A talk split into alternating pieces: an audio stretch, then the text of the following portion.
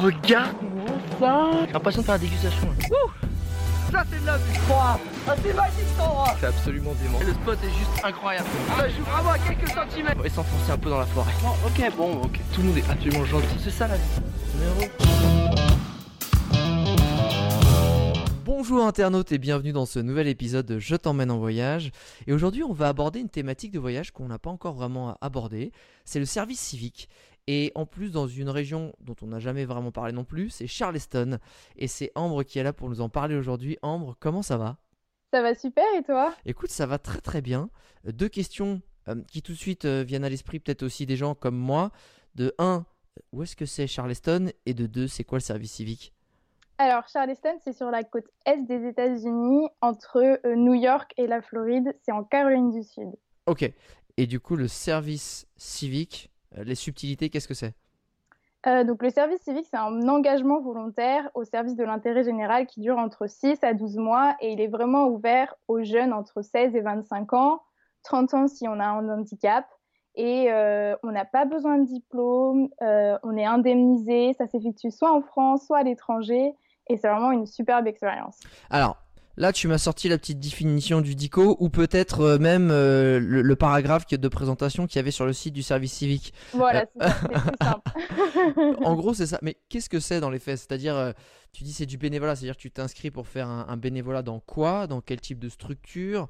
Euh, Qu'est-ce que tu fais? Euh, Ça dure combien de temps, tu m'as dit? Et surtout, euh, tu dis que tu es en plus, tu as des dédommagements, enfin, tu as des, euh, des indemnités, pardon. Euh, c'est de l'ordre de combien? Dis-nous tout. Yes. Donc en fait, euh, c'est euh, une mission que tu dois remplir, donc soit sur 12 mois, 7 mois, 8 mois, ça dépend de ta durée de ton service civique. Ah, tu peux dans choisir. Différents, dans différents domaines d'action, solidarité, culture, loisirs, euh, éducation, il y a environnement, il y a aussi de la santé, du sport, enfin je crois en tout à 11, euh, 11 domaines d'action. Ok. Et tu- du coup, tu choisis. Et en fait, la- le moyen le plus simple à faire, c'est tu vas sur le site du service civique. Et euh, très souvent, tu as des organismes qui proposent déjà une mission, donc soit euh, en santé, soit en sport, soit Ouais. en ça. Et donc, toi, tu choisis selon le domaine d'action que tu veux faire. Et ben, tu t'inscris sur la, sur le, enfin, sur l'annonce Ouais. tu mets ta lettre de motivation, tu et, et- et- enfin voilà en fait. Et après tu es choisi par l'organisme qui me dit OK, on te veut. Et attends, mais c'est euh, c'est-à-dire que c'est comme si ouais, c'est des, c'est des euh, annonces de de demandes d'organismes. Genre, il y a un organisme à- aux quatre coins du monde, parce que ça, ça se fait un peu partout dans le monde, c'est ça? Ça se fait particulièrement en Europe. Euh, donc euh, ouais, en Europe, il y en a vraiment pas mal. En France, il y en a beaucoup aussi. Ouais. Moi, ce que j'ai fait pour les États-Unis, c'est que j'ai créé, ma propre, mon propre service civique en fait. Et après, je suis allée proposer à la mairie de Charleston. Je vais t'expliquer pourquoi et comment. Et, euh, et voilà. Trop Cette- cool. T'es en train de me dire que l'annonce à laquelle t'as postulé sur le site, c'était la tienne Bah, en fait, moi, j'ai pas C'est fort. Si c'est ça, c'est fort. J'ai pas fait par le site. D'accord. Euh, je suis passée avec, euh, en fait, à Flers, donc là où j'habite, on a une, on a une MJC, c'est la maison des jeunes et de la, enfin, de la Ouais. jeunesse et de la culture. Ouais. Et en gros, euh, tu as une personne qui s'occupe de tout ce qui est service civique, parce que la MJC accueille des personnes en service civique. Ah. Et donc, du coup, euh, c'était plus simple de, de travailler avec eux. Donc, j'ai travaillé avec eux pour préparer tout mon service civique. Ouais. Donc, j'ai pas fait tout toute seule, tu vois. Tout ce qui était en gros paperasse euh, de service civique, j'ai pas fait. J'étais là pour accompagner, mais j'étais pas, j'ai rien Alors fait. ça, ça c'est très intéressant, Ambre, parce que je pense que moi, comme beaucoup de gens, euh, on déteste, il y a une vraie haine, hein, il y a un vrai rejet, un dégoût de l'administratif français qui est d'une complexité euh, impossible, mais Ah qui, qui- qui est quand même surmontable. Quand, si je reprends le process, c'est que tu vas sur le site du service civique, qui est quoi? C'est servicecivique.fr, euh, .fr ou un truc comme ça? J'ai euh, plusieurs sites. Il y a servicecivique.gouv.fr. Ouais, Donc, ça, c'est, on va dire, le basique. ouais, Euh, sinon, tu as le corps européen de solidarité. Ça, c'est plus pour partir, toi, à l'étranger, enfin, en Europe. Donc, si tu veux partir en Allemagne, tu vas plutôt passer par là. ouais. Ou sinon, tu as le servicevolontaire.fr. C'est ces trois sites-là qu'il faut que tu Et ça, c'est à chaque fois officiel. C'est pas des trucs. euh, c'est gratuit. Tu postules, tu mets ton CV et après, potentiellement, c'est. Peut-être toi, t'as pas fait le truc classique, mais le truc classique, c'est quoi? C'est que tu as un échange Skype, euh, qu'on voit un peu, que les gens ils voient un peu qui tu es, ce que tu veux faire. C'est ça un peu le process? Euh, bah, donc du coup, tu t'inscris, tu mets ton CV, ta lettre de motivation, et après, c'est euh, l'organisme qui va choisir. Donc là, je pense que oui, tu as une interview, juste comme ça, pour te démarquer des autres candidats. Et, euh, et voilà, et après, tu es pris ou pas pris selon, les... selon ce que tu as fait. Enfin, voilà. Là, parce que là, j'ai l'impression que c'est quand t'es pris, c'est là où l'aventure, euh, là où la galère administrative euh, commence. Et c'est quoi alors ça, Quand je dis galère administrative, en gros, t'es, t'as, t'as besoin de faire quoi? T'as besoin de remplir un, un- un espèce de dossier de 10 pages, c'est tout. Et après, c'est bon ou est-ce qu'il y a d'autres choses à faire après? Ah non, moi, ça a été un contrat, c'est tout. ah, c'est, ah, ok, c'est un contrat que tu lis. Il, il t'envoie un contrat euh, bien spécifique que tu lis et que tu signes, c'est ça? C'est ça, c'est ça. C'est vraiment, en fait, c'est euh, un peu comme un... Enfin, c'est vraiment un job, tu vois. Ouais. Plutôt cool parce que tu es avec des jeunes et tout, donc euh, franchement, c'est bien. Ah, ok. Et, euh, et euh, tu vois, tu es indemnisé, tu as même des vacances et tu, tu, comment, tu cotises même pour ta retraite. Ah oui, d'accord. Enfin, c'est vraiment genre un truc génial, tu vois. C'est quoi le, le- quand tu dis c'était euh, c'est combien? Et qui te paye? C'est la structure qui t'accueille ou c'est finalement l'État qui, qui prend en charge cette, euh, ce- cette, euh, cette expérience? Les deux. Ah, En gros, si tu veux, tu es en gros payé à peu près à hauteur de 700, 600, 700 euros par mois, ok. donc ce qui est plutôt cool. Et euh, du coup, l'État, là, moi, sur mon bulletin de salaire, de la part de l'État, j'ai 522 euros. Ouais. Et l'organisme d'accueil te paye en gros 107 euros, quelque chose comme ça. Ah ouais, donc c'est vraiment l'État qui, qui, qui, euh, qui finance ça, quoi, qui stimule cette, Ouais. euh, cette initiative. Ouais, totalement. C'est quoi le, quoi le, enfin tu vois, moi, moi, la question qui me vient c'est, euh, il y a du bénévolat aujourd'hui, on le sait, tu peux aller faire du bénévolat dans des euh, dans des écoles, euh, dans des fermes, ça se fait beaucoup avec le woofing. Euh, tu peux aussi faire être euh, garçon ou fille au père. euh, que j'ai fait quand j'étais plus jeune, Euh, d'ailleurs aux États-Unis. Euh, pourquoi le service civique Pourquoi c'est ça que toi t'as choisi? En fait, euh, quand j'étais au début de ma terminale, j'avais envie de faire une pause juste après ma terminale avant de reprendre mes études, parce que j'ai que 19 ans. Mm. Et, euh, et j'ai eu mon bac l'année dernière. Donc je voulais vraiment faire une pause entre mes deux années. Et euh, j'ai cherché plein de moyens, tu vois, de pouvoir partir à l'étranger et tout, particulièrement aux États-Unis, parce que j'avais déjà eu deux expériences euh, en camp d'été là-bas et c'était génial. Ouais. Et du coup, j'avais vraiment envie de découvrir un peu plus la culture. Mhm. Et j'ai regardé plein de choses, donc euh, pour aller dans des lycées, au pair, ça me disait pas vraiment. Euh, Pas trop, t'aimais pas trop les gamins. Non merci, c'est pas, c'est pas mon délire. si, si, si, T'as le droit. Attends, t'as pas- on te juge pas, Ambre, euh, on te juge pas, y a pas de souci. euh, mais euh, voilà, j'avais. euh, Enfin, tu vois, les lycées, c'est ultra cher, ou les collèges, c'est ultra cher. Ah, Enfin, les vois. universités là-bas, c'est ultra cher. Donc j'ai fait, bah, pourquoi j'ai dépensé genre 10 000 à 20 000 balles dans Ouais. une école cette année, alors qu'il y a peut-être d'autres moyens et tout. Et Alors en fait, tu peux en si gagner veux, euh, 6 000 ou, ou 7 000 finalement. Parce que, si, parce que 700 balles x 12, ça fait à peu près ça en fait. C'est ça. Du coup, en fait, euh, ma mère, euh, elle est partie à la MJC, elle a demandé ce qui était possible de faire euh, pour Ouais. pouvoir partir à l'étranger et tout. Et la directrice, elle a dit, mais, mais attends, il y a peut-être un projet à faire avec, avec la ville de Charleston.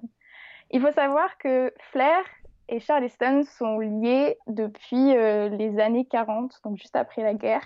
Ah ouais. Euh, ouais, C'est un pour ça, en jumelage, fait. c'est quoi? Alors déjà, Flair, c'est- attends, Flair, Flair c'est un nom très stylé. Mais où est-ce que c'est? C'est en Normandie, dans l'Orne. Ah, ok, d'accord. Et j'imagine que c'est après la guerre par rapport euh, aux soldats et au jumelage de, de l'après-guerre, c'est peut-être ça? C'est ça. En fait, ce qui s'est passé, c'est que tu as un soldat de Charleston voulant revenir vers la mer et tout pour prendre les bateaux et revenir aux États-Unis. Ouais. Il est passé dans Flair. Et sauf que Flair, elle a été détruite à quasiment 80% Merde. avec les bombardements. Ouais. Du coup, il a vu en fait tous les des enfants dans les rues mal habillés, euh, enfin ça mangeait, ils mangeaient pas beaucoup, tout ça, donc il s'est dit sûr. mais en fait on aide, tu vois. Du coup, il est retourné à, à Charleston, il est allé voir le maire, le maire Morrison à cette époque, et il lui a dit euh, bah voilà, il se passe ça en France et euh, je pense qu'on pourrait aider. Et euh, du coup, euh, bah, c'est ce qui s'est passé. Il y a eu euh, un projet de Common Cause et le Midway Plan qui a été créé. Et euh, tu as un bateau qui est parti avec 115 tonnes de matériel. Ah ouais Euh, ils sont ramenés même une Chevrolet pour euh, les sœurs de Flair. Ah, Pour les sœurs? Avec, Pour les bonnes sœurs? ouais, Ah putain, ça avait la Ouais. sucre là, les, les bonnes sœurs Ouais, il y avait aussi un petit peu de nourriture et puis quelques vêtements, tu vois. Donc, c'était intéressant. Même les citoyens de Charleston, en fait, ils, allaient, ils allaient sur le marché de Charleston et ils pouvaient acheter des, des immenses boîtes. Ah ouais, ils ont vraiment créé un lien de cohésion et de solidarité vis-à-vis de, de, la ville de Flair en Normandie, d'accord c'est ça. Et ça, ça, ça, a été plusieurs euh, villes en France, mais Flair a été vachement. Avec Charleston, ça a été très fort. Et en gros, euh, bah, au fur et à mesure, tu vois, ça, ça a commencé à. Enfin, les liens se sont réduits. Et, enfin, et après, il n'y avait, plus, y avait plus de lien entre les deux villes. Jusqu'à il y a 10 ans, où tu as une personne de Charleston qui visite la Normandie et tout avec sa femme. Et il arrive à Flair et il voit sur Flair place Charleston. Fait, mais c'est bizarre. Pourquoi il y a une place qui s'appelle Charleston sur Flair? Enfin, pourquoi, pourquoi ça? Donc, du coup, il allait voir le maire de Flair et le maire de Flair lui a tout raconté. Et il a fait. Et donc, du coup, le gars de Charleston, il a fait oh, Mais on vous a oublié, enfin, on ne connaît pas cette partie de l'histoire. Et celui, le maire de Flair a dit Bah, nous, non, on ne vous a pas oublié. Et du coup, euh, quand ce monsieur est retourné aux États-Unis, il est allé voir le maire de Charleston et il a dit Mais il y a quelque chose à faire. Et donc là, ils sont en pleine délégation à créer un, un jumelage, en fait. Donc le jumelage ah, n'est pas fait, mais il est en train de se créer. Ok, cool. Et du coup, forcément, euh, vu l'histoire et, l'attachement qui est entre ces deux villes, enfin, ça, allait te faciliter euh, l'accès à, un stage, à un visa, à tout ça, en fait, euh, du coup, via, ce, via cette ville précisément. Et est-ce que ça, du coup, facilité pour le coup? Est-ce que, est-ce que je sais pas, j'imagine que pour tous les gens qui nous écoutent, chaque ville doit être jumelée à peu près avec une autre ville dans le monde, ou en tout cas chaque grande ville. Donc en fait, et c'est quelque chose que on voit tout le temps sur les panneaux quand tu arrives en bagnole. Et à part te faire rire l'espace de 20 secondes, dire Ah, ok, c'est jumelé avec telle ville, ok, avec ton bouctou. Euh, on, se dit, on se dit jamais qu'en fait, il suffit d'aller à la mairie, qu'il y a peut-être des, euh, euh, des raccourcis, des passes droits, des, des, privilèges que tu peux, qu'entre ces deux villes, tu peux tu peux t'octroyer. Donc c'est intéressant. Du coup, est-ce que toi, ça t'a facilité cette aventure?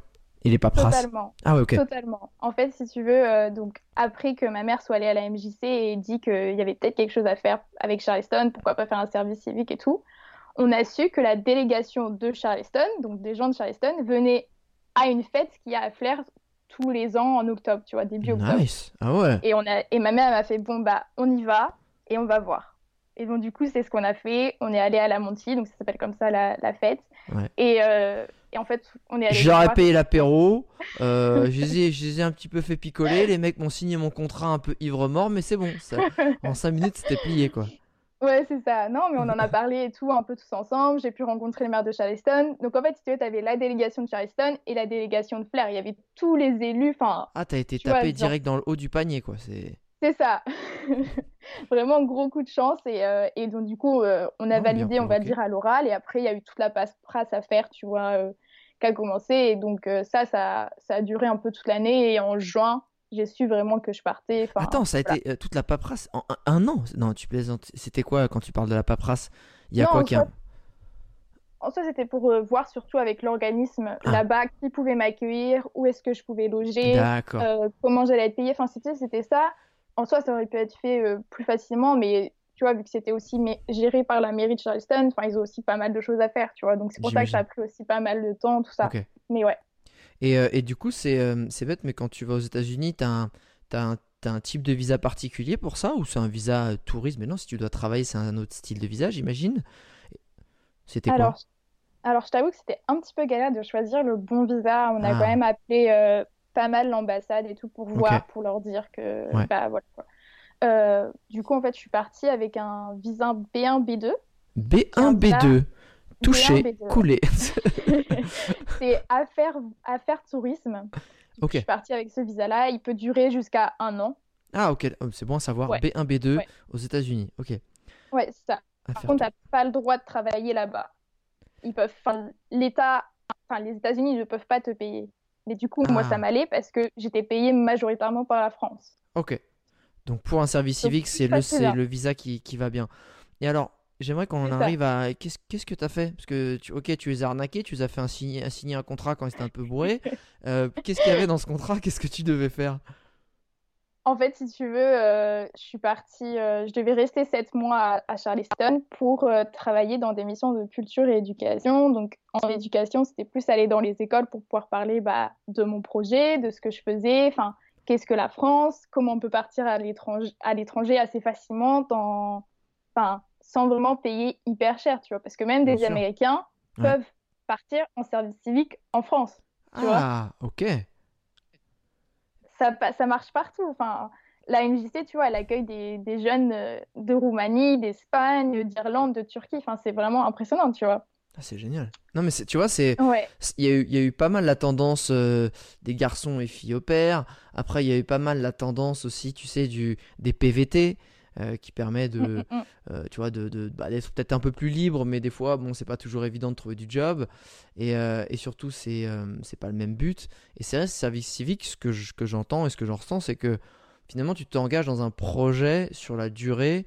Et, et en plus, tu as une certaine sécurité parce que ben, tout est à peu près organisé en amont. Donc, pour certains profils, ça peut être vraiment super intéressant en fait. Et je savais pas qu'il y avait- c'était autant développé. euh.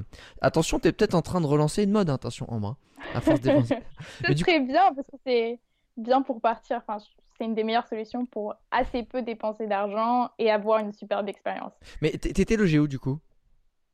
Du coup, en fait, ce qui s'est passé, c'est que j'étais logée euh, dans une famille. Ouais. Euh, donc, c'était une des personnes de la délégation que j'ai rencontrée et euh, du coup, elle m'a hébergée. Normalement, ça devait être trois mois au début, tu vois. Et vu qu'on s'est bien entendu, bah, ça a été euh, rallongé. Ah ouais, donc, en fait, je suis restée t'as squatté chez les patrons quoi. Voilà, c'est ça. non, mais c'est devenu un peu ma deuxième famille et c'est c'est juste super, tu vois. Genre, Et, et- et, euh, non mais ça c'est tu vois c'est le genre de belle de belle expérience qui, qui marque et qu'on revienne sur le service civique en tant que tel pour finir là-dessus c'est euh, c'est quoi les horaires? Tu tu euh, t'as un job normal donc du coup c'est comme si tu tu vas tu vas à 9h 9h à 17h au boulot c'est quoi? Ça dépend en fait de, de ton organisme qui décide. Souvent, c'est 24 heures de travail. Donc, moi, euh, Ah, que là, 24 j'étais heures dans la peu- semaine. ok Ouais, 24 heures par semaine. Donc, euh, moi, j'étais un peu toute seule, entre guillemets, aux États-Unis. Normalement, tu es souvent dans une structure euh, qui a l'habitude d'avoir des services civiques et, euh, et voilà quoi. Ouais. Moi, j'étais toute seule et euh, du coup, je travaillais sur mes missions de culture et d'éducation un peu toute seule. Et en plus de ça, ce qui était vraiment super, c'est que j'ai pu faire des stages à l'Office du tourisme de Charleston côté business ouais et à la mairie de Charleston dans euh, la partie euh, tourisme et habitabilité. Donc, j'ai appris énormément de choses, tu vois.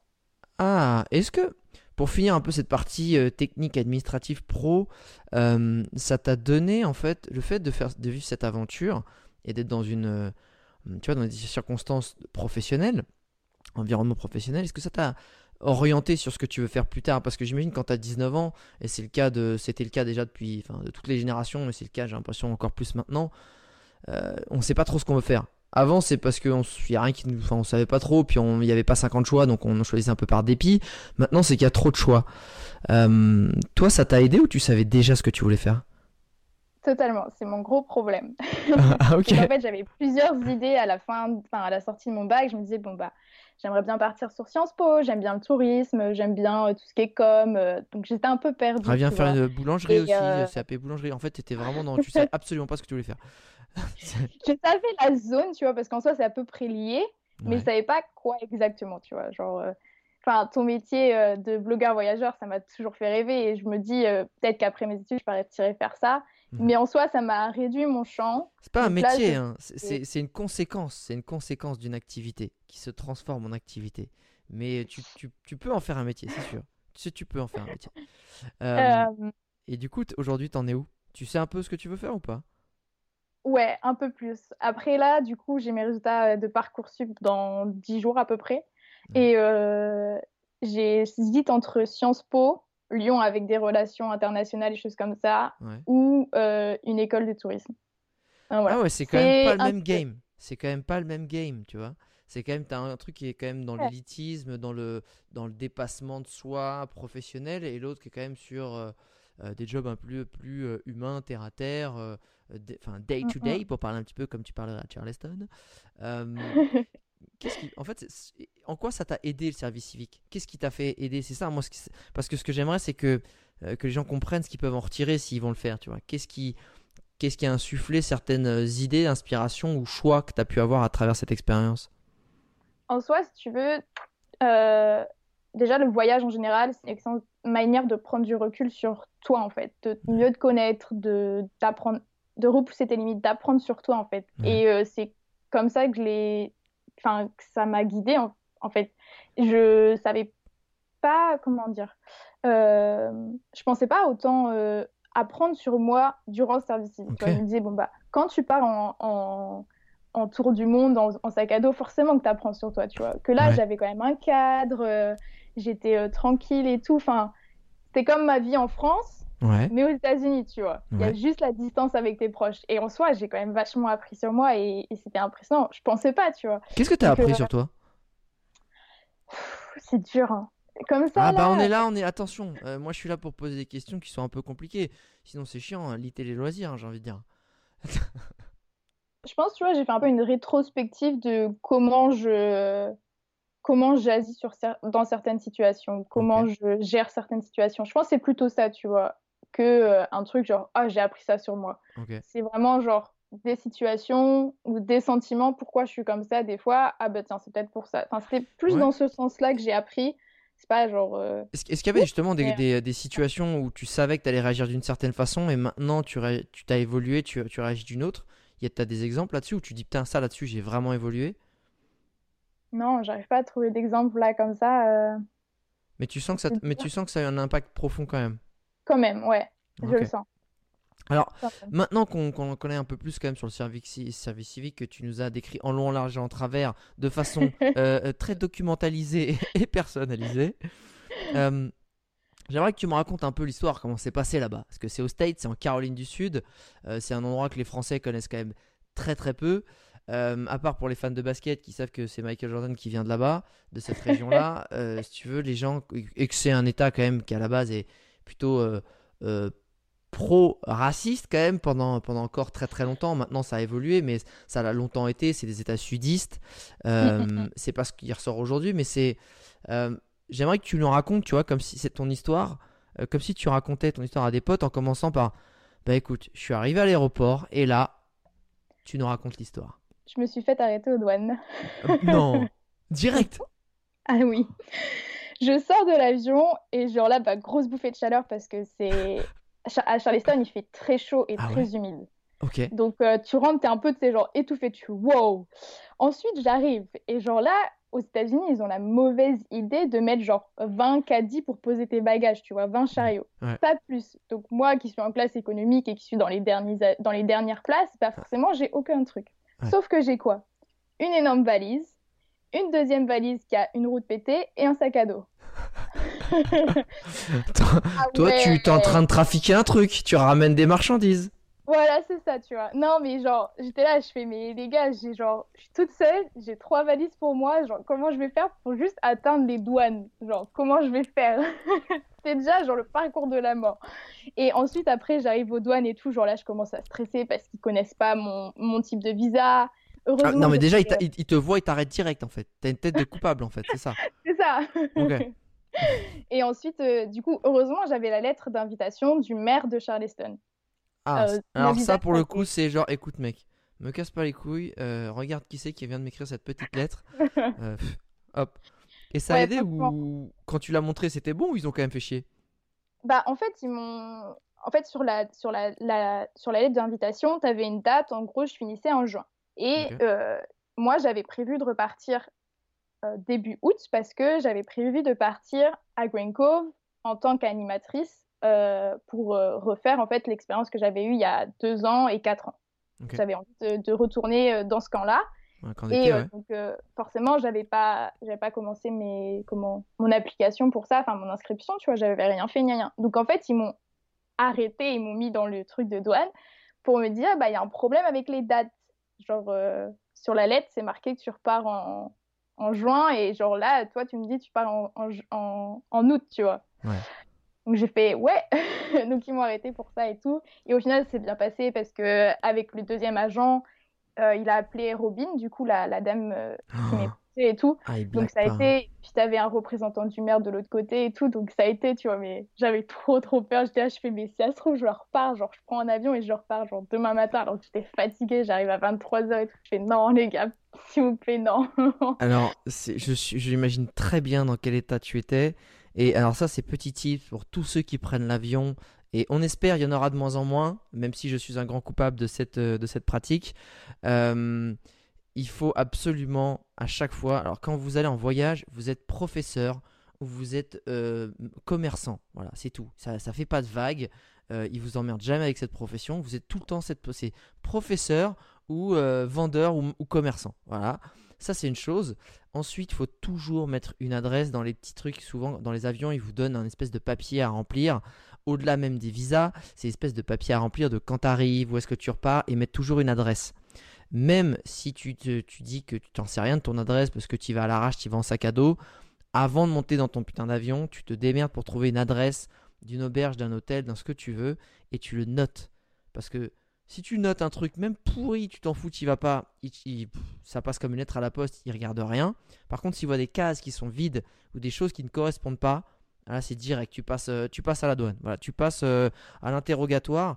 Donc euh, c'est le petit truc en fait qui quand tu prends 5 minutes pour bien faire correspondre les dates, parce qu'au final tu aurais pu dire bah non je repars, ton billet d'avion il n'était pas en, en août, si?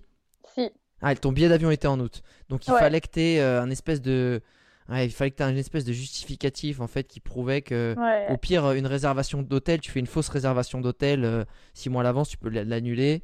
Tu dis que tu restes deux mois euh, en tant que touriste ou un truc comme ça en fait. Mais c'est Ouais, important en fait de juste justifier. Si tu justifies, tu dis bah en fait j'ai là, euh, j'ai envie de prendre un hôtel et de, et de visiter, bah, ils vont dire ah ok. Parce que ça t'as le droit en fait. Mais Mm, en mm, fait, mm. s'il y a un flou, s'ils n'ont pas l'info, ils vont te saouler. Voilà, c'était la petite parenthèse pour tous ceux qui prennent à la légère le passage de douane et, euh, et les petites feuilles à remplir. Ça peut être très vite comme ça peut être très chiant. Et je te rajoute aussi à cette petite parenthèse, Vas-y. c'est qu'en fait, euh, mon vol, c'était euh, Paris-Londres et Mhm. Londres-Charleston. C'était un vol direct sur Charleston. Donc ça a été genre la grosse chance parce que si j'étais bloquée à Miami, ça aurait été vraiment la merde parce que je suis à 6 Ah. heures de, de, de Charleston, tu vois, en voiture. Et il n'y avait pas de représentants. Et là, ils étaient à genre la porte d'à côté. Il y avait juste à ouvrir la porte, ils étaient là, tu vois. Ah ouais. Donc, euh, beaucoup plus simple euh, pour l'entrée aux douanes. Donc, faire les vols directs, c'est genre 10 fois plus simple. Au cas où. Ok. ouais. Ça aurait été plus. Ouais, j'imagine. Ok. Donc t'arrives, tu te, tu lâches un petit pot de vin au douanier, donc, euh, et tu t'en, vas. Comment ça s'est passé après? Raconte. Bah, ensuite, la famille, la famille est venue me chercher, on est rentré et tout. Et puis le lendemain, ça a été euh, bah, se remettre euh, du décalage horaire. J'ai eu un rendez-vous avec euh, le maire de Charleston. Direct. Ah ouais, Ah ouais. direct. Il y a combien d'habitants à Charleston? Attends, on dirait que c'est un village. J'ai l'impression que tu vas lui claquer la bise comme ça là. Non, non, non, t'as genre euh, 500 000 habitants dans Ah, toute la même. zone. Non, non, c'est assez grand, ouais. Ah, ok. une assez grande superficie. Apparemment, t'es influente. Ok, tu, tu, tu pèses, tu pèses dans le game à Charleston. Ouais, Très bien. Totalement.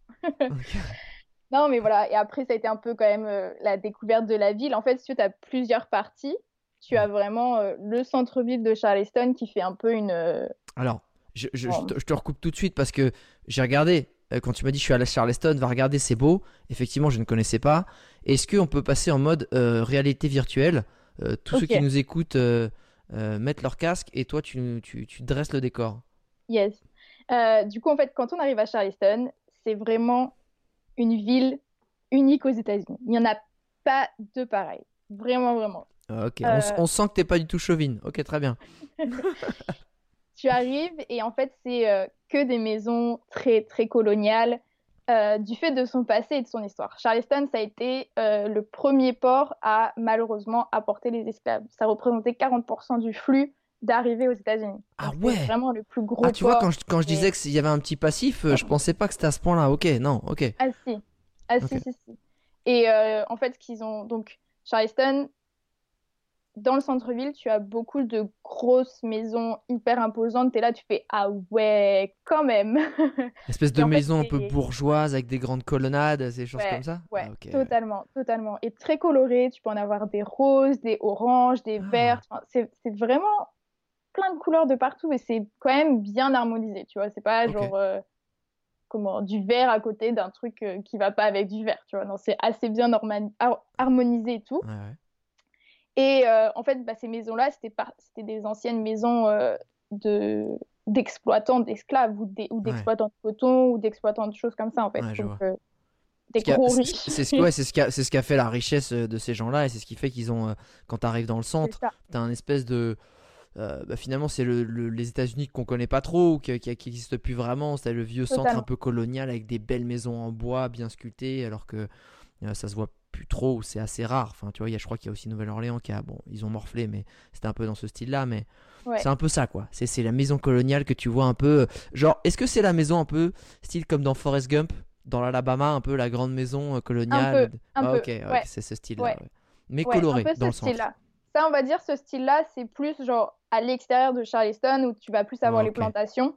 Ok. Mais vraiment, l'intérieur de Charleston, c'est euh, très, très structuré. tu as vraiment les, les maisons euh, très coloniales, très grosses, imposantes, surtout vers euh, la baie, en fait. Euh, Ah, ah, Charleston, ça fait un peu un V. Enfin, le centre-ville de Charleston, ça fait un V qui se jette vers la mer. ouais. Et, euh, et du coup, euh, vraiment, au, au niveau de la baie, là, tu as des énormes maisons, genre impressionnantes. Tu fais wow! Et vraiment très belles. Et euh, C'est quoi hein, C'est euh, ça reste du coup assez. euh, c'est le petit centre tout mignon qui est aujourd'hui super bien préservé, c'est ça? Ou euh, ça. Ok, d'accord, c'est ça. En fait, dès genre les années euh, 50, 70, euh, en gros, je crois que tu as une base navale et tout sur, à côté de Charleston, et puis elle a été fermée, et donc du coup, ça a eu une grosse perte au niveau économique, et donc du coup, le maire s'est dit, bon, on va se concentrer aussi sur le tourisme, tu vois, sur plusieurs... On n'a plus l'esclavage, on n'a plus les militaires. Merde, alors là, vraiment, c'est chiant quand même. Hein Et du coup, en fait, ils ont fait tout pour préserver ce côté authentique et, euh, et rustique enfin, de la ville, tu vois, genre euh, et colonial, parce que bah, ça se détruisait au fur et à mesure. New Ouais. York, euh, enfin, tu vois, tu avais toutes les nouvelles villes qui commençaient à arriver et les grands gratte-ciel et tout. Ouais. Et eux, ils ont fait, bah non, on protège. Donc, c'est-à-dire tous les bâtiments qui datent de plus des années qui sont qui ont été construits 50, avant ouais. les 1970, Ouais. interdiction de, de détruire l'extérieur, tu vois Ok. laisse l'extérieur te- l'extérieur tel quel et tout. Du coup, euh, c'est vachement intéressant au niveau de cette préservation parce que ça permet de, de mieux raconter l'histoire Ouais, et bien de sûr. mieux comprendre et de mieux se mettre dedans, Bah, tu vois. surtout sur un pays qui, euh, qui est vraiment euh, en mal d'histoire parce que tout est récent en fait. Les églises elles ont 100 ans, 120 ans. Enfin, tu vois, je pense que même dans le tourisme intra-américain, ça doit clairement dépayser les Américains de voir un truc aussi typique, aussi à l'ancienne. Et que bah, un Européen qui va là-bas aussi, ça lui fait un peu revivre euh, l'espèce de ouais d'Amérique euh, d'antan. Mais justement. J'aimerais que tu, vois qu'on qu'on éclaircisse ce sujet ou qu'on pour qu'on le pour qu'on close rapidement, mais c'est est-ce que cet esprit juste euh, qu'on peut connaître aussi dans le sud des États-Unis, euh, très euh, white power, etc. Donc je, je traduis, c'est plutôt euh, très euh, on aime bien les gens blancs, on aime un peu moins les gens colorés, qui qui se passe beaucoup aux États-Unis dans certaines parties euh, de certains États. Est-ce que tu l'as senti là-bas ou est-ce que finalement ça a quand même beaucoup évolué? Ça a beaucoup évolué. Franchement, à Charleston, euh, c'est pas du tout. Enfin, de mon ressenti, tu vois. Ouais, bien c'est pas sûr. du tout. Je trouve pas ça une ville vraiment raciste ni rien, tu vois. Là, ils sont en train de construire justement un musée exprès pour comment l'histoire des Noirs. Ah ouais, ok. Tu vois, c'est genre euh, vraiment hyper ouvert et, euh, et ça fait, on va dire, 50-50, tu vois. Je pense que tu as 50 de po- 50% la population, elle est noire, 50% la population, elle est blanche. Ouais. Et franchement, tout se passe bien à Charleston. Déjà, le sud des États-Unis, c'est ultra accueillant, je trouve. Mais alors, Charleston, encore plus. Genre, Ah ok. tu es dans le bus et tu vas parler avec ton voisin d'à côté. Ou même chose, tu vas, tu vas faire tes courses et la, la caissière va demander comment tu vas. Genre, enfin, c'est vraiment genre tout le temps comme ça des discussions qui se lancent, mais genre bref, mais c'est vraiment trop bien. T'es ultra accueillant, accueilli Et, du coup, tu confirmes que euh, peu importe à la communauté auquel tu t'adresses, que euh, résumé blanc-noir, c'est pas forcément ce que j'aime, c'est euh, afro-américain, co- ancien colon européen, hispanique et chinois, il y en a plein. Et, mais peu importe à la communauté à laquelle l'ethnie ou l'origine à laquelle tu. C'est plutôt les communautés qu'on appelle ça aux États-Unis. Mais tu t'adresses. Il n'y a pas de euh, ok t'es pas de ma communauté euh, je te parle vraiment du coin de l'œil c'est vraiment peu importe on est à la cool quoi Non, oui, je trouve pas. Après, bien sûr, tu vois, tu as toujours quand même, malheureusement, aux États-Unis, ces différences sociales où euh, la communauté afro-américaine a de moins bons jobs Ouais. que la communauté blanche. Ouais, je vois. Donc, euh, forcément, ceux que tu vas voir le plus facilement au niveau des caissiers et choses comme ça, ça va être des personnes Afro. noires, tu vois. Et ça, c'est genre un peu dommage, je trouve, mais c'est les États-Unis. C'est quasiment comme ça partout parce que c'est cette différenciation Bah, sociale qui existe, Sur- malheureusement. Surtout malheureusement, et on espère que ça va vite évoluer, on espère que euh, ça va vite euh, changer. Enfin, le plus, c'est pas avec le président qui a à la tête que ça va. Ça, mais non, non, Non. mais c'est, tu vois, faut, c'est con, mais c'est vrai que bah, grosse pensée pour toute la communauté afro-américaine parce que euh, t'es, t'es dans ton pays et en fait tu, tu souffres. euh, c'est ouf de souffrir du racisme dans son propre pays, euh, comme il peut y avoir aussi en France. hein. et surtout d'être euh, en fait tu as l'impression que ça revient à être comme en Inde où là ils sont en fait, c'est un système de caste. Et en fait, là, c'est même plus à quoi tu ressembles. C'est juste, euh, t'es né euh, de telle famille à tel endroit, tu restes dans une caste et peu importe ce qui se passe dans ta vie, tu pourras quasiment pas en bouger. Au final, ça revient un peu au même aux États-Unis. Et, euh, et, je trouve ça fort de, de, la part des Afro-Américains, justement, d'être. voilà, d'essayer d'avancer, en fait, d'essayer de, de, retourner le truc. Et tant mieux si, comme tu dis, ben, toi, en plus, en tant que Française qui vient découvrir une culture et un pays, donc t'es pas là pour révolutionner les choses, bah, au final, c'est plutôt cool en fait. Enfin, les gens ils t'accueillent bien, et que tu as une bonne ambiance, et qu'il fait beau, et que c'est. Parce que c'est aussi ça qui est bien dans les sud des États-Unis, c'est qu'il fait beau. On va pas se le cacher. Totalement. Donc voilà, c'était une petite parenthèse, mais qui est, qui est importante parce que c'est pas un sujet, non, c'est un sujet qui est omniprésent aux États-Unis, et, qui, euh, et je me demandais comment tu le palpais, toi, entre guillemets. Euh, au quotidien en tant que visiteur Parce qu'évidemment, c'est pas la même chose, surtout si toi en plus euh, tu es une petite babtou comme, moi, comme moi à la, peau, à la peau claire. Mais euh, c'est c'est intéressant de comprendre que euh, il y a certaines subtilités dans, dans, ce pays qui sont encore clairement omniprésentes, même si on essaie de faire évoluer les choses et on espère que ça évoluera très rapidement. Donc là, tu arrives je reviens un peu sur notre petite histoire. T'arrives, t'as vu le maire, t'as claqué la bise au maire, salut, merci, c'était sympa pour mon contrat, tu te souviens de la cuite qu'on a pris ensemble en France, ok, bien. Euh, qu'est-ce qui s'est passé après? Bah Ensuite, euh, du coup, j'ai un peu visité la, ville avec, euh, avec Robin, du coup, mhm. celle qui m'hébergeait, et, et voilà, elle me disait ça, ça. Alors au début, j'étais perdue, j'ai fait, mais attends, là, je suis où? Est-ce que je suis sur cette. Mais c'est quoi ça? Mais je comprends pas où je suis, tu vois, j'étais complètement perdue. Et après, je restais un peu plus comment chez eux. Donc eux, ils habitent à environ 10 minutes du centre-ville de Charleston, sur West Ashley. Et euh, West Ashley garde quand même toujours cette euh, idée de, de maison très coloniale et tout. Et, euh, et, voilà, enfin, si tu veux, j'étais la maison en face, t'as genre une sorte de marécage avec toutes les plantes qui ressortent. des fois, quand il fait marée haute, bah, t'as la, la mer qui monte, genre, ah tu te réveilles le matin et tu vois ça et tu fais Ah ouais ah, Donc il y a quand même T'as la nature qui est quand même assez omniprésente qui touche la ville en fait. À travers les marais, la, ok, la mer. Ah ouais, putain, ça va être. Euh, ouais, totalement. Genre, franchement, tu fais euh, 10 minutes et. Euh, et bah, après, moi, j'étais dans un quartier résidentiel, tu vois, c'est des quartiers résidentiels, mais t'as quand même la mer qui est juste à côté. Enfin, Charleston, c'est vraiment au bord de la mer, t'as as la rivière qui arrive juste à côté. Tu fais 20 minutes, t'arrives euh, à, à Charleston Landing Point, qui est comment là où il y a 350 ans, parce que Charleston fait ses 350 ans cette année, où sont arrivés les premiers colons, euh, enfin anglais, je crois.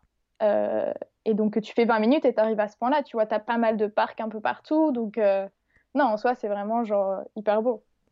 Et j'aimerais que tu, si, si, cette aventure, c'était un film, et qu'il fallait que tu fasses trois bandes annonces pour faire la promotion de ce film, c'est quoi les trois grands moments que tu ferais, les trois grandes bandes annonces que tu ferais pour vendre un peu cette aventure, les, trois moments qui t'ont marqué ou qui peuvent représenter un peu cette aventure, parce que c'est pas forcément le plus marquant, mais certains sont très symboliques. C'est quoi que tu nous, de quoi tu nous parlerais? Bande annonce numéro 1, qu'est-ce que ce serait? Alors, bande annonce numéro 1, elle existe déjà. C'est celle de Outer Banks, qui est pas mal populaire en ce moment sur Netflix. Et euh, en fait, les îles de Outer Banks, c'est juste euh, au-dessus de Charleston. Et euh, on va dire au niveau du paysage, genre marée, rivière et tout, c'est le même type, tu vois. Donc, juste pour avoir l'idée du paysage, c'est ça. Waterbank, c'est une euh, série qui a lieu là-bas, en fait, ça? Sur Netflix Ouais, je crois qu'elle passe sur. Euh, sur euh, Je crois qu'elle s'est passée sur Charleston. Je sais plus où exactement ils l'ont tournée, mais voilà, c'est Outer Banks. Mais moi, je voudrais savoir les petites bandes annonces sur, sur ton histoire à toi, en fait, tu vois? C'est ça que je voulais dire que tu me donnes des petites anecdotes en fait ou des petits passages de cette aventure de, de plusieurs mois qui, qui, euh, qui vraiment t'ont marqué et symbolisent vraiment euh, cette aventure. Tu veux une anecdote assez euh, marrante? Ah bah bien sûr que je veux. ok.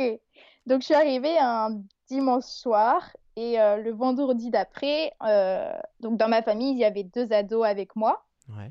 dont un de 17 ans et jouaient au football américain. Forcément, tu vois, gros cliché. Et donc, du coup, euh, je suis allée voir mon premier match de foot américain euh, bah, le vendredi, juste après mon arrivée. Et euh, une fois le match terminé et tout, genre, on ressort, on ressort, tu vois, donc des gradins, tout ça.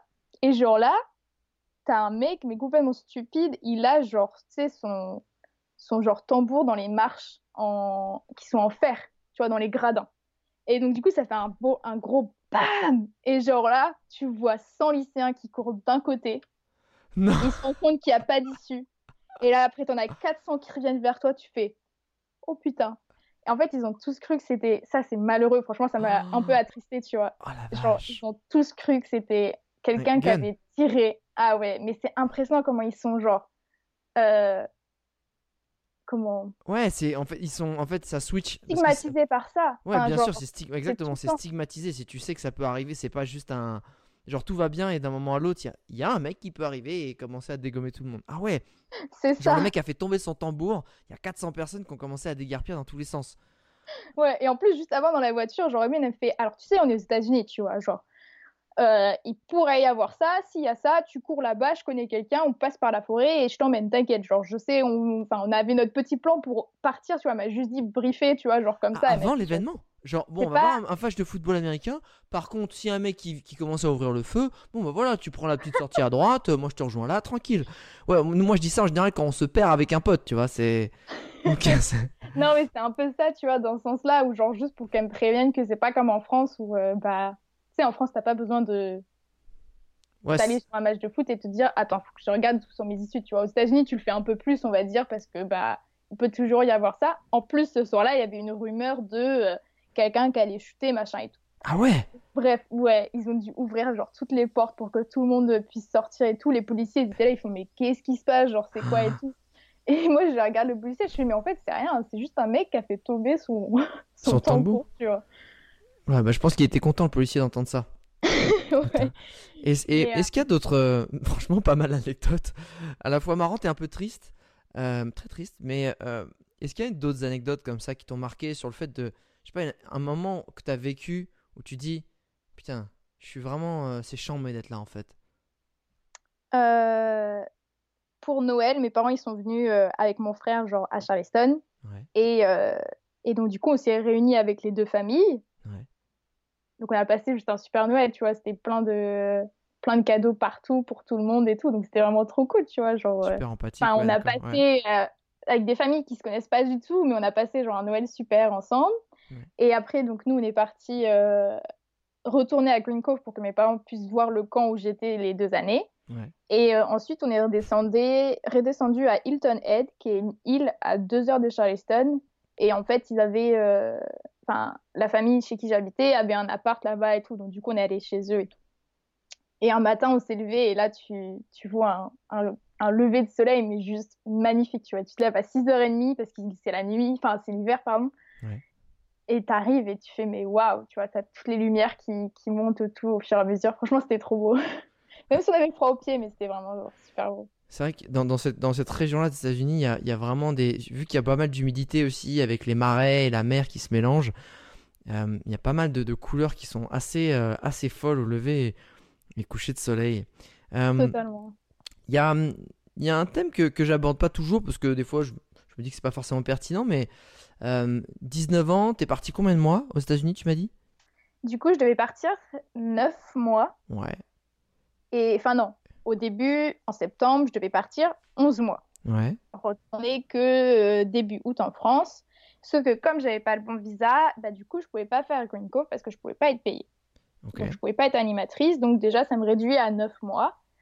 Et du coup, du fait du coronavirus, euh, je suis rentrée le 22 mars avec un des derniers avions euh, en me disant, mais euh, j'ai pas envie de rester bloquée Ouais. euh, comme en, en juin aux États-Unis parce que j'ai d'autres choses à faire. Et enfin, voilà quoi, j'ai pas vraiment envie d'être bloquée. Du coup, bah, Combien? Lâche-moi un chiffre. bah, six mois, je suis restée Six là. mois, six mois, ok, six mois. Ouais. Euh, et justement, en 6 mois, à 19 ans, on part à l'autre bout du monde. Bon, même si tu as une visite à Noël, est-ce que des fois tu t'es senti euh, seul ou tu as senti la distance ou que ça a été dur moralement? On va dire, j'avais pas trop cette peur. Parce qu'en fait, quand j'avais 14 ans, je suis partie Ah, il y a- seule. Il y a une différence entre euh, à ne pas avoir peur et dans, sur le terrain. Parce que si tu me dis qu'à 14 ans, tu es parti, du coup, tu as eu un peu cette, euh, cet entraînement, est-ce que tu l'as quand même ressenti cette fois? Non, On va dire, genre, Ok. les 15 jours avant, forcément, tu es là, tu fais Ah, j'ai envie de rester avec mes amis, j'ai envie de rester avec ma famille. Tu vois, ah, c'est plutôt cool en fait de rester en France. Genre, pourquoi je pars? Enfin, Ah, que ok. pour Ah, c'est d'accord. Mais c'est, mais on va dire, le... à chaque voyage, c'est quasiment comme ça quand tu pars loin longtemps. Je pense que c'est toujours un peu comme ça. Ça t'a pas eu ça quand t'es parti faire ton tour du monde? Euh, Non, non, je, non, j'étais, j'étais, euh, non, je pense j'étais dans le flow, j'étais dans le, j'étais dopé en fait. J'étais dopé, je, tu vois, je, je, je, voulais pas rentrer. Au contraire, quand je suis rentré, je suis ok, c'est le moment de rentrer.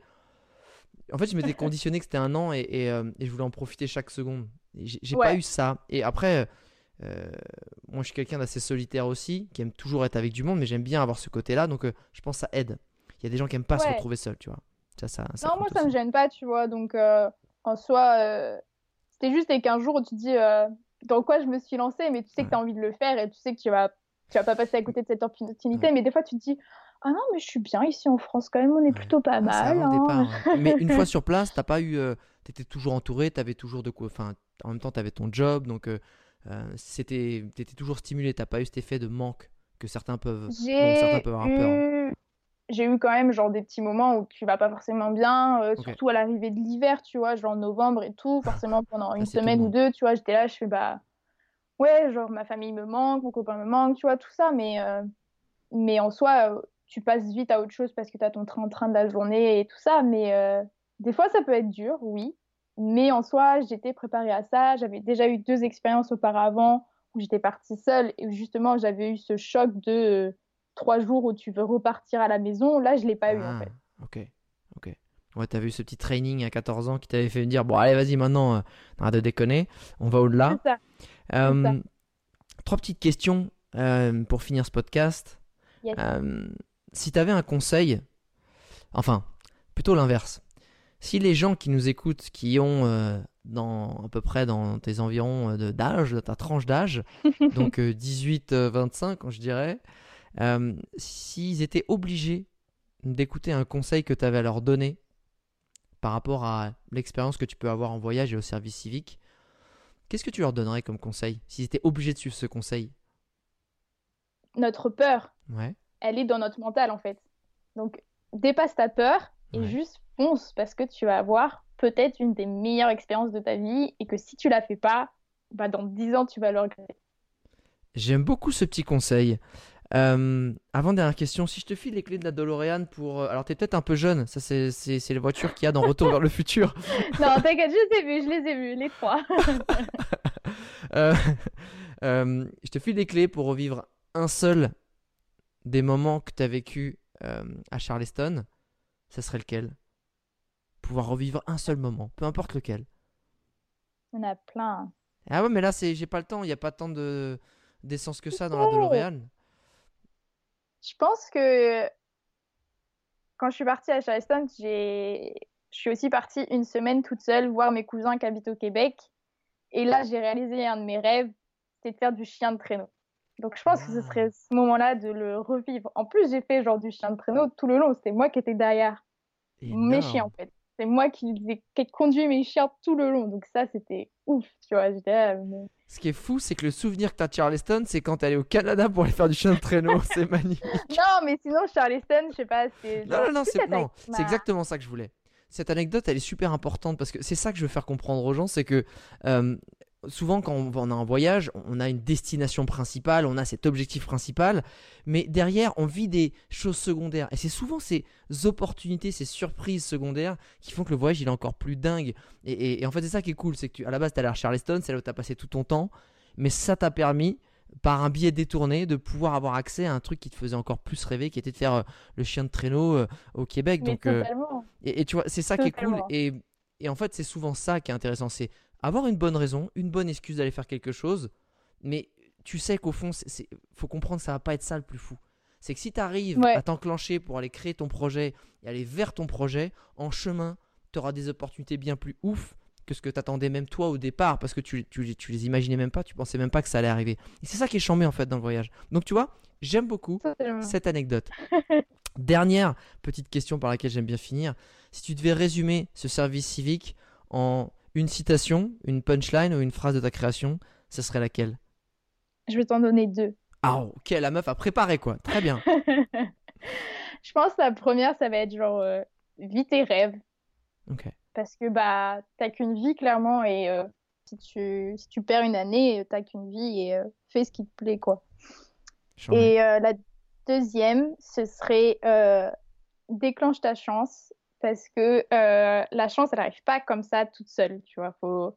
Enfin, si je suis partie aux États-Unis, c'est parce que je suis allée démarcher auprès de cette personne-là à la foire, tu vois, de Monty. Je suis allée les voir et, euh, et c'est comme ça que c'est arrivé, tu vois. Et c'est ce, que, ce que je disais, c'est t'as provoqué la chance, t'as provoqué ta réussite. Et, et je trouve ça euh, super intéressant de voir que à 19 ans, maintenant, les gens ils commencent à comprendre que si tu veux des choses, faut pas attendre que ça vienne en fait. On est déjà vraiment gâté par notre style de vie, le, les, les, moyens qu'on a à notre disposition, que ce soit technologique, que ce soit administratif, en, en, étant français à notre niveau de vie. Les gars, il n'y a plus qu'à passer à l'action en fait. Enfin, quand je dis les gars, c'est les gars et les filles, la preuve. Euh, c'est allez-y quoi. Allez-y parce que, comme tu dis, Ambre, c'est t'as tout en main, t'as plus qu'à déclencher, t'es juste la gâchette. Mais la poudre elle est déjà dans le barillet et ça, ça peut, tu peux tout faire péter et, et dans la bonne façon. Enfin, explose tes rêves, euh, atteins-les. C'est... Mais il faut ce petit déclencheur. Donc je suis entièrement d'accord avec toi. Écoute, Ambre, je te remercie beaucoup d'avoir voulu euh, partager cette, euh, cette expérience du service civique, qui est finalement une expérience qu'on connaît assez peu. Et je suis ravi d'avoir qu'on ait pu euh, en faire la promotion, parce que tu en fais bien, tu, es une bonne représentante du service civique. et, apparemment, il y en a aussi plein, plein, plein en Europe, sur plein de choses différentes, sur plein de missions différentes. Donc allez vous renseigner, surtout si ben, vous n'avez pas trop de thunes pour voyager. C'est une bonne façon de voyager en gagnant un peu ça, bah, d'argent, et de pas en tout cas en dépenser beaucoup et d'apprendre et se mettre aussi dans un contexte professionnel, surtout si on est peut-être un peu paumé, on ne sait pas ce qu'on veut faire, ça aide parce que ben on va voyager, on va s'ouvrir l'esprit et on va peut-être un peu mieux comprendre ce qu'on veut euh, dans notre vie future euh, au niveau du boulot. Donc euh, merci beaucoup pour ça Ambre. Avant de nous merci quitter, à toi. avec grand plaisir. Avant de nous quitter, ça nous fait toujours plaisir à ceux qui interviennent sur ce podcast et à moi-même, les petites dédicaces en story. Évidemment, taguez-nous, faites-nous, montrez-nous quand est-ce que vous avez regardé le podcast, que ce soit euh, sur votre chaise en plein soleil, en train de, prendre l'apéro tranquille, en train de faire la vaisselle, en train de faire un footing, en train de peu importe. Faites-nous une dédicace, ça nous fera toujours très plaisir. Et puis si vous, si aussi au détour, vous pouvez mettre un petit vote sur Apple Podcast pour mettre 5 étoiles. Et eh ben ça fera que booster la visibilité de ce podcast si vous l'aimez bien. Voilà. Je te fais des gros bisous, Ambre. Je te remercie beaucoup. Et je te souhaite euh, bah, une bonne suite. Et j'espère que tu auras tes, bah, tes concours. Comme ça, tu auras le choix de choisir ce que tu veux faire après. Ça marche? Merci beaucoup, salut. Ciao, bye.